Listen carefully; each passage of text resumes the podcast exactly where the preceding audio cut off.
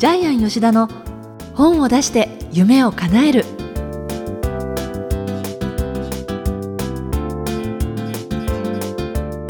小林まどかです。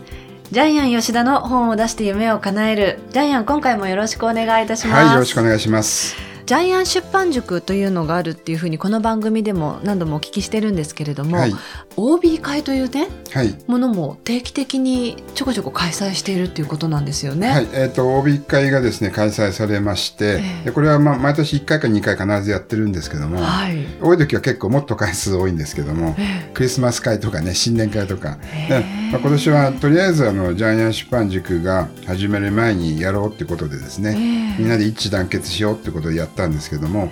目的は信仰を深めるもあるんですけども、もう一つはまだ本が出てない方に対してジャイアンがブラッシュアップするっていう目的でやりました。で、ジャイアン出版塾はですね、まあ、一番いい生産的の時ですけども、発表者二十数人のうちはちわり制約、うん、ただ自分で原稿を書くので、実際に本を出す方はいちねんぐらいで本を出す方はごわり、やっぱりごわり出せないんですよね。で、採用されても出せない方がいるので、でそういう方がやっぱ悩むんですよね、うん、それに対してジャイアンがじゃあ一緒に答えを出していこう、えあるいは オービー が全員集まってまだ本を出してない人を励ましてですね、あるいはこうやったらいいよっていうアドバイスを与えながら、うん、え全員出すことを目的にしてやってるんですけども、えー、不思議なのはですね、ジャイアン出版塾の塾生はですね、頭がいい、えー、ノウハウがたくさんある専門家が必ず本を出して売れるかというとですね、また違いまして、初めて本を出す、あるいは主婦だったりですね、あるいはちょっとダンスパフォーマンスやってる方でなかなかそのダンスは難しいでしょうみたいな方が結構一番最初に本出したりするんですね。なんでしょうそれって、えー、不思議なんですけど、やっぱり編集者との相性としか言いようがないんですけど、あ、編集者の相性もあるわけですね、えーえー、だからこれ運の要素がかなり強いですね。あ、そうですか、えー、で特にジャイアン出版塾は、ね、うん、普通の主婦 オーエル サラリーマン、えー、公務員対象にしてるんで、だからすごくそういう話聞くと本出したいなっていう人にとっても勇気づけられる感じですよね。そうですね、結構ね、大きな会社勤めてたり特殊な仕事してたり、えー、専門性があって、あるいはもういい大学出てった方がまだ足踏みしてるっていうのはあります、はい、でこのジャイアン出版塾、またこのろっきというのが今まだ募集中ということ で, そうです、ね、まだ募集中で、ただですね、あのもうかなりですね一瞬で集まることがあるので、えー、だいごきはもう一瞬で集まってしまったの で,、ね、そうですか、もう枠はないと思ってください。残り少ないと思ってください。はい、まあ、でもその時はまた来年以降、ね、そうです ね, あのね来年あの以降ということで、えー、あの結構あのペンディングになっている方いらっしゃるんで、はい、そういう方でもそういうことでもいいんですけども、はい、とりあえずちょっとこの放送が始まった時には何人いるかわからないんですけども、早めにまだあるかな、うん、天才工場のホームページ、ね、見ていただけたらと思います、はい、えー、それではジャイアン吉田の本を出して夢を叶える、今回も最後までお楽しみください。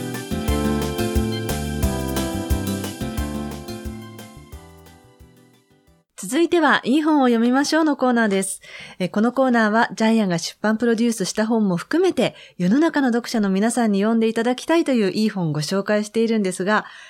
ジャイアン、はい、今回の一冊なんでしょうか。はい、ジャイアンがさんじゅうねん以上前に書いたというかですね、えー、ジャイアンの諸女作を今回紹介したいと思います。はい。で、皆さんこれ絶対手に入りません。えー、ネットでさんまんぐらいで売られてます。あ、そうですか。はいはい、本田健さんは買って読んでくれたそうですけど、えーはい、で、タイトルがですね、秘密のじゅうさんじ村。私がですね、文章を書きまして、大御所のですね、村上努さんがイラストを描いてくれています。出版社は改正社。子供の本だけを作っている専門の出版社ですね。当時、改正社萌え文学賞というのがありまして、そちらの方で賞を取った本です。そのまま本になりました。またね、はい、ジャイアンのね、このファンタジーがね、私大好きです、本当に。さっきよりトーンダウンしてませんか？トーンダウンしてる？いや、ここから言ってるんですけど、はい、ジャイアンやっぱね、書き続けたらいいなって思うんですけど、これはちなみに、せんきゅうひゃくはちじゅうななねんの作品なんですが、はい、あ、そうでしたか。ね、諸女作でしょ、はい、諸女作ですね。ジャイアンこれ、そもそも書こうと思ったきっかけもちょっと聞きたいし、はい、大体のあらすじからなんですが。そうですね。そうですね、あの、もともとジャイアンは エスエフ 作家を目指していたっていうふうに言いましたけども、えー、はい。で、これ自分は エスエフ のつもりで書いたんです。ところが、はい、ところが、この審査員だった寺村輝夫先生、えー、僕は王様シリーズで有名な寺村輝夫先生から、お前が書いてるのは エスエフ じゃねえよ、うん、あのファンタジーだよ、童話だよって、お前は童話作家になれって言われて、そこで人生を見つめ直したんですね。この本だったんですか？この本だったんです。ああ、はい、そうなんですね、はい。この本はですね、ちょっと不思議なテーマなんですけども、もしいちにちがにじゅうよじかんではなくにじゅうごじかんあったらっていうのがテーマなんですけども、はい、でジャイアンの本はすべて、童話すべて、もし何々だったらっていうのが原点です。えー、例えばもし自分がどこから生まれてきたかを考えるロボットがいたらとかですね。えー、もしお米ばっかり食べてるスズメがお米を作ったら、全部こういうタイトルで本になってますけども、すべてもしという虚数があるんですね。虚数があることによって問題を解決するっていうのがジャイアンのテーマなんですけども、この本はですね、まあ、答えをネタばらしをしますと、この村ではじゅうにじからじゅうさんじの間に村人たちは全員狐に変身するんです、うん。えー、なぜ変身するかというとですね、村にある不思議なキノコがありまして、狐の金袋だけっていうんですけども、うん、これがですね、ピンポン玉がふたつくっついてる形でですね、黄色の斑点があってですね、ちょっとエッチなんですけども、男性器のまあたまたまに似てるキノコなんですけども、めちゃくちゃうまいんですめちゃくちゃうまいんで村人全員食べてるんですけども、でそうすると、うん、太陽が真南、えー、ちょうどじゅうにじですね、えー、行った瞬間に狐に全員変身します。そしていちじかん経っておしっこをすると元に戻るっていう設定なんですけども、うん、ストーリーはですね、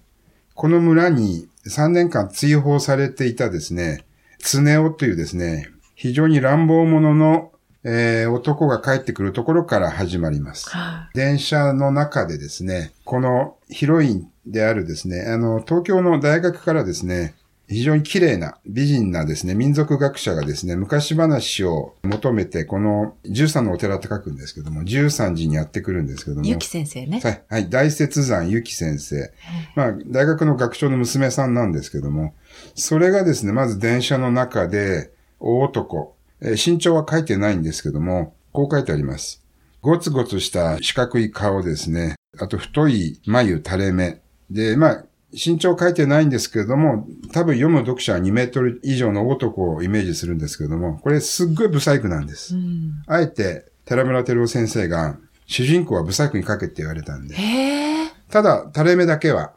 ワンポイントだけ、えー、残したんですけども。なんでブサイクに書けって言われたんですか？えっとね、規制の、その価値観をぶっ壊し続けていたのが私の先生、寺村輝夫先生なんで、弟子にも全部強要するんです。でもね、この、えー、つねおがね、ええ、人間ではそうやってまあ、不細工な大男だっていう風に表現されてますけれど、ええ、読み進めると、ええ、心をすごく可愛らしくてピュアでね、ええ、なんか後半には、あ、いいなぁ、つねおって、思っちゃう部分があるのが不思議だなって思って。キノコを食べると性格が逆転するんで、すごい乱暴者で、はい、あの、つねおの顔を見ると、村人たちは全員逃げ出すんですよね。そうですね。はい。ところが、ツネオが変身すると、まあ、大きな狐になるんですけども、性格がひゃくはちじゅうど変わるんで、めちゃくちゃ気が弱くなるんですよね。ね。あの、人間のツネオは漢字であるんですけれど、ね、狐になるとひらがなのツネオで ね, ね、また別人格として書かれてますけれどね。はいはい、で、民族学者のゆき先生が村に降り立つと、まず、大きな看板があるんですけど、まあ、これが伏線になるんですけども、うん、毒キノコ注意っていうでかい看板があって、うん、食べると死にます。触ってもかぶれますって書いてありまして、もう一つ、大きな看板が、禁猟って書いて、猟はしちゃいけない。はい、えー、動物は友達。この村は猟師追放を宣言村ですみたいなことを書いてあって、まあこれが後から生きてくるんですけども、えー、要するに、えー、村人たち全員狐に変身するんで、うん、毒キノコも食べてはいけないし、えー、猟もやってはいけない。で、えー、ゆき先生はですね、民話を採集しようと思って、その、もともと泊まる予定のじゅうさんじ、要するに、実はまあ、つねおはそこの一人息子なんですけどね、うん、さんねんぶりに帰ってきた。で、そこに、つねおが現れた途端に、村民の人たちは全員大慌てで帰っていく。で、そこからまた、話がスタートするんですけども、うん、はい、で、この本はやっぱり自分の処女作なので、すごいやっぱりいろんな文献を調べました。日本中の、民話昔話を探って、ストーリーを組み立てたり、はい、あるいは中にですね、民謡がいっぱい出てくるんですけども、えー、歌ですね、えー。この歌を一個作るためだけにですね、やっぱり本をですね、民謡の本をごじゅっさつ、ひゃくさつ、えー、読みました。ああ、そうですか、はい。で、私の童話の先生、寺間輝夫先生は、日本一ですね、その擬音を大事にする、擬音の魔術師と言われてる先生なので、はいはい、変な擬音を書くとすげえ怒られるんで、この本の中でも擬音はすごく苦労しました。で、ちょっとですね、えー、歌が出てくるので、この歌をちょっと聞くだけでもですね、ストーリーの中身がわかると思うので、ちょっとまどかさん読んでもらっていいですか？はい。村のお寺は化け屋敷、坊主生草人も食う。ご本尊の陰でネズミ三匹、かーじったー、かーじったー、わーい、やしんぼう、やしんぼう。はい。で、このやしんぼうっていうのは新潟の方言で食いしんぼうってことなんですけど、ね、やしんぼう。はい。もう一ついいですか？はい。はい、きつねてんてん、ててんこてんてん、オラの好きなもの、はあ、お嫁さん。きのこ飯よりよ、はあ、なじょうもかじょうも大好きだ。きつねてんてん、ててんこてんてん、オラの嫌なもの、はあ、犬ころ。栗のいがごりよ、はあ、なじょうもかじょうも傷だらけ。はい。えー、ということで、この難しい。でも、これ、この民謡を作るためにも、本当に本何十冊も読んで作ってるんで、ええ、やっぱり本って、クリエイティブな創造って、時間かかるなと思いますけども。そうですか。でね、読む方は、さらっと読んでくれるんですけど、書く方はね、やっぱりね、どんだけ時間費やしてるのかっていうのが文学作品なんですけども。は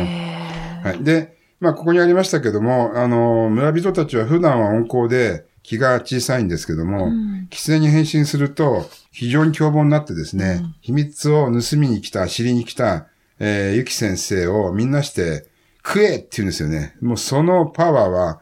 すごい凄まじいぐらいで、えー、ストーリーをどんどん展開していくに従ってですね、どんどん秘密がバレていくんですね。スネ夫がまた原因なんですけども、こいつがもうやることなすことを全部裏目に出てですね、どんどんどんどん秘密がバレていってですね、で、結局スネ夫がね、一番あのやばいことやったんですけども、神社の中に一個だけお供え物のキノコがですね、えー、ちょっとしなびたやつがあったんですけども、それを取ってきてですね、えー、ゆきさんたちが食べている鍋に投げ込んじゃうんですよね。ちなみにこの舞台は夏なので、キノコは一個もない設定なんですけども、えー、たまたま神社に鍵をかけられて農法をしていた、えーえー、それをですね、常雄が何斤以上ぶっ壊してですね、それを、あの、ゆき先生が見つけてですね、こっそり持ち帰るんですけども、はい、それを常雄がですね、えー、ゆき先生が食べる鍋の中に入れてしまったんで、うんでゆき先生は最初、学生よにん連れてくるんですけどね、はいえー、学生に食べさせようとするんですけど、学生も怖がって逃げて、で、結局ですね、えー、ゆき先生が食べてうまい。めちゃくちゃうまいんです。で、変身しちゃうんですね。ねえ。はい。でも、ゆき先生は狐になっても美しかったんですよね。そう。狐になってもめちゃくちゃ美しかったんです。えー、はい。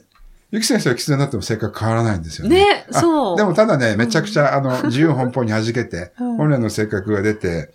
うんえー、もうめちゃくちゃ感動して、自分が民話の伝説をもう体験しているのでね。で、ゆき先生はもう帰省になった時に、常雄と結婚するって口走っちゃったんですよね。で、常雄はそれが嬉しいんでですね、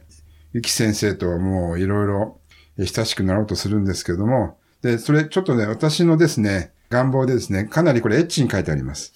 っていうのはですね、変身すると狐になる服が、えー、全く着れなくなってしまうので、うん、変身が解けた後はお互いにすっぱだかなんで、で、常雄がゆき先生の裸を見たいと思ってね、トイレの扉引っ張ったりとかですね、自分自身のすっぱだかになって、ロープを局部に巻いて逃げていったりとかですね、もうそういう話がいっぱい出てくるんですけども、うん、結構ね、私もね、何十年ぶりかに読んだら楽しかったですね。そうですか。はい、そう、それを聞きたかったんです。自分の所蔵作ってね、ええ、その、どこか恥ずかしい部分があるのか、ええ、あるいはこう読み返したときに、ええまあ、大体このさんじゅうねんぐらい経って、ええ、どうですか？で、これね、結構恥ずかしいのは、出てくる村の子供たちの名前全部私の甥っ子姪っ子なんですよ。あ、そうですか。ええ、で、まあ、結構ね、それは親類の人から半ば褒められたというかですね。ええええ、まあ、微妙なんですけど、皆さんも結婚して子供いますね。ええ、こういうちっちゃかった子供たちが。だからもうそこら辺も懐かしいですね、うん。しかもこの作品の最後にインタビューって言って、ジャイアンのさんじゅうねんまえの。さんじゅう数年前の写真ですね。そう、写真付きでインタビューが数ページにわたって掲載されていて。ね。ね。あのね、あんまり読みたくないんですけどね。びっくりしちゃった。一瞬私ね、見て、いや、ジャイアン、えと思ってね、二度見三度見しちゃいましたもんだって。ねえ。はい。その時はまだ結婚もしなかったしね。この秋に結婚しますなんてインタビューで答えられてましたね。いろいろ別れたりとかね、いろいろありましたよね。いや、さんじゅうねんって長いよね。さんじゅうねんすごいですね。これ学生の時書いたやつなんで。へー。うん。まあこれがでも残るっていうのは本の素晴らしさですね。そうですね。はい、皆さんネットで買ってください。さんまんえんぐらいで売ってます。は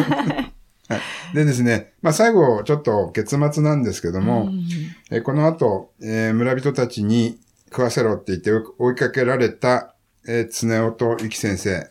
えー、秘密をばらしてしまったので村の人たちはもう、えー、秘密をばらした人間はもう食われてしまうんですけども、えー、その後、ゆき先生はですね、伝説の白ギツネなるんですけどね、村の人たちが祀っている。うん、さあどうなるのかっていうのは、えー、秘密にしておきますけども、はい、えー。最後はとりあえずハッピーエンドで終わります。はい、はい、読んでください。手に入らないと思います。あれ、ジャイアン、こういうファンタジー、童話って今まで何冊ぐらい書かれたんでしたっけ？えっとですね、あの、やっぱり本としては、絵本、紙芝居、童話としてはひゃくさつ以上。数えてないんですが、もしかしたらひゃくごじゅっさつぐらいあるかもしれませんし。そうですか。あとですね、このラジオを聞いてるにじゅう代の方は、ジャイアンの絵本、紙芝居をですね、保育園、幼稚園で読んだ可能性が非常に高いですね。というのは、ジャイアン学研とかですね、光の国とかチャイルドとか、えー、鈴木出版とかですね、いろんなあの、絵本とかですね、幼児絵本の本をあの、書いてですね、保育園で読まれてましたので、ただこれは売られてないんですね。一冊書いても売られてないので、まあ、本としてカウントされるかどうか微妙なんですけども、それでも学研から出る本は当時はやっぱりじゅうまんぶにじゅうまん部売れてましたので、そうなんですね。ね、もう書いたらベストセラーみたいな本をガンガン出して、ただ読み捨てられますけどね、ボロボロになって捨てられる月刊本なんですけども、えー、そういう本をやっぱりひゃくさつ以上書いてると思います。えー、はい。じゃあ、著者の方直々に伺いたいんですが、はい、この本の願目なんでしょうか？はい、願目はですね、隠し事は必ずバレるっていうですね、ちょっと秘密のじゅうさんじ村っぽい感じでですね、えー、人間のですね、行動心理学特性としてはですね、発露的な行動特性っていうのは人間にはあるそうです。発露的な行動特性、えー、例えばですね、犯罪者が犯罪現場に戻るとかですね、えー、だけど放火魔が火をつけた現場にまた戻るとかですね。よく聞きますよね。はい、えー、で、やっぱり人間には二面性があるっていうのは、やっぱりこの本の中でも私言いたかったですし、あとね、ジャイアンね、自分でもわかるんですけども、変身願望結構ありますね。変身願望、えー、違う自分になりたいっていう気持ちは結構ありますね。例えば、どんな変身したいですか？えー、普段真面目なんだけども、夜は怪しいおじさんとかね。怪しいおじさんとかね。えー、だから、そういう変身願望ちょっとありますね。はい。で、やっぱり人生って秘密があるから楽しいんで、うん、秘密がないと、楽しくないですよね。うん、真面目だけの人生って。そりゃそうですよね。えー、人として生きててね。えー、真面目そうですよね。私、うん、ジャイアン、私の何も知らないですね。というのが楽しいですよね。そうですよね。はい。はい。ということで、今回はですね、ジャイアンの諸著作になります。秘密のじゅうさんじ村、ご紹介しました。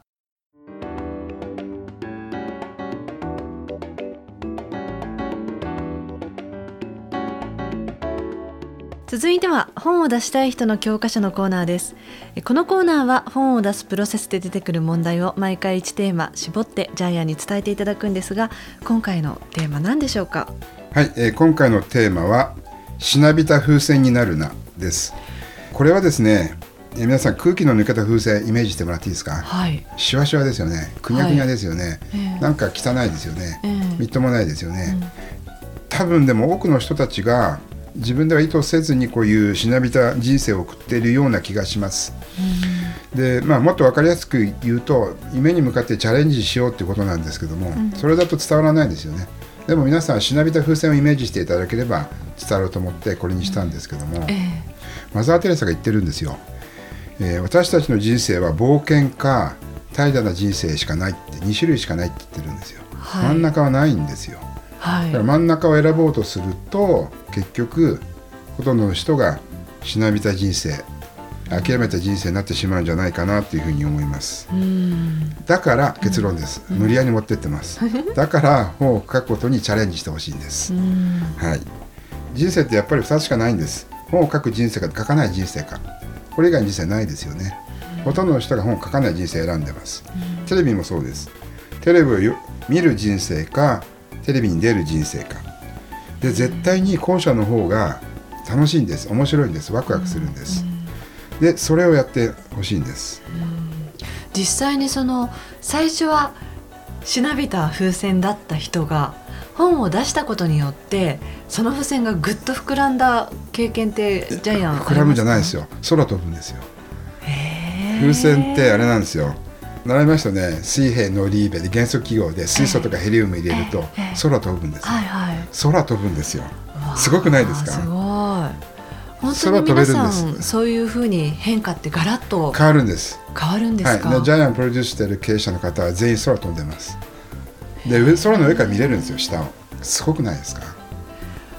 なんか自分で経験がないからすごいんだろうなっていうのは思うけれど、どういう景色がその人たちに広がってるんだろうっていうのはね、全然違います、全然違います。前ジャイアン話したことあるんですけど、最初は池袋住んだ時には北向きの、えー、ろく畳ぐらいの部屋だったんですけども、北向きなんで富士山見えないんですけども、それから天才工場の第一事務所に引っ越して、そこはななかいなんですけども、窓から富士山が見えるんですよ。もうこの違いですよね。ああ、そうか。えー、結構富士山でかく見えるんですよ、都内で見ると。はい、ジャイアンがもし本書いてない人生だったらまたどうなってたんでしょうね。ね、多分ものすごく怠惰にお酒と博打に来たんじゃないですかね。なんか私それ聞く前からイメージできちゃったけど多分ものすごい人に迷惑かけてきたと思いますよ。うん、今は本があるからね、えー、逆に人にいろいろね、あの助け舟出す人生かもしれませんけど本があってよかった、このように。そうですね、ね、本がなかったら犯罪者になってたかもしれないでも本ってそういう意味で、その読む人にももちろん刺激やいろんな情報やね、知識や感動やってくれますけれど、うん、その書く人にとってもどれだけ意味が大きいかっていうのはね、ジャイアンの話聞いてて本当に改めて思いますね。ね、成長します、ね、はいはい、ということで今回の本を出したい人の教科書のコーナー、テーマはしなびた風船になるなということでした。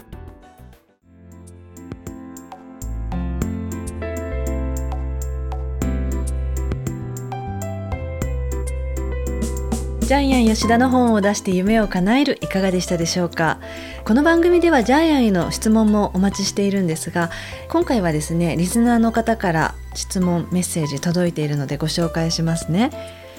いちまんじかんの法則で何か新しいことを始めたらいいんじゃないかなとも考えたのですが、これから全く新しいことを始めるというと周りの人、特に恋人に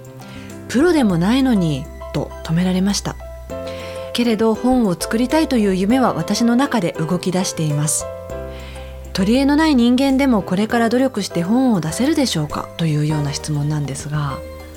はい、えー、先ほどあのしなびた風船の話をしましたけども、ほとんどの方がもしかしたらしなびた人生、しなびた風船のような人生を送っているかもしれません。えー、マザー・テレサも言ってましたよね、人生には冒険か怠惰な人生しかない。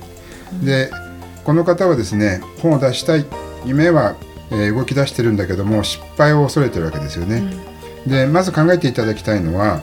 ふたつの人生ですね。本を書こうとチャレンジした人生で失敗して本が出なかった人生がまずひとつあります。うん、それから本を書かなかった人生、これはですね、失敗はしないけども本は出なかったわけですよね。うん、ということは結果は同じですよね。うん、でもどっちが幸せかって考えた時にはやっぱりやって失敗した人生の方が幸せだったと思うんですけども、うん、よくある話でですね、畑にですね、物、あの作物を植えている、えー、農夫の話があるんですけども、旅人が、えー、大きな畑を通るんですけども、何も割ってないんですよね。で、旅人が農夫に尋ねるんですよね。で、ここで何かトマトとかね、えー、栽培しないのかっていうと農家の人が答えるんですけども、それはね、植えるとね、虫がいっぱいつくからね、大変だから植えないんだよで、じゃあトウモロコシ植えたらって言うとね、今度はトウモロコシはね、日照りの時にねできないからそれやめるんだよって言って、結局その農夫は何も植えなかった。確かに何も植えなければ心配はいらないんです、えー、で農夫がなぜ畑に作物を植えないかっていうと、心配するのが嫌だから植えなかったって言うんですけども、でもどうですかね、今のこの質問をくれた方にですねちょっと考えていただきたいんですけども、あるいはリスナーの皆さんにも考えていただきたいんですけども、立派な肥沃な畑がある、何か植えれば育つ肥沃な畑があるのに一生何も植えない人がいっぱいいるんですよね。本当にいっぱいいるんです ね, そうですね。多分はち割の方はそうかもしれないですけども、じゃあそれでいいんですかって、だって実る喜び、育てる喜び、収穫する喜び、またそれから食べる喜びもあるかもしれない。そういう喜びを一切手に入れずに、ただ心配がない、えー、虫も来ない、日照りにも心配いらないっていう、それだけで畑を一生そのままにしていく人生が本当に幸せなのかっていう、多分マザー・テレサもそれを言ったんじゃないかなっていう、あ、ジャイアンと同じこと言ってるそれは違うかなということで、はい、まずあのこの方に考えていただきたいのは、ずっと畑に何も植えないんですかっていうことです、うん、はい、はい、ということで、様々なジャイアンへの質問お待ちしていますので、詳しくは天才工場のホームページご覧になってみてください。それではジャイアン、今週もどうもありがとうございました。はい、ありがとうございました。心配しない人生よりも、心配だけどチャレンジする人生を歩んでいきましょう。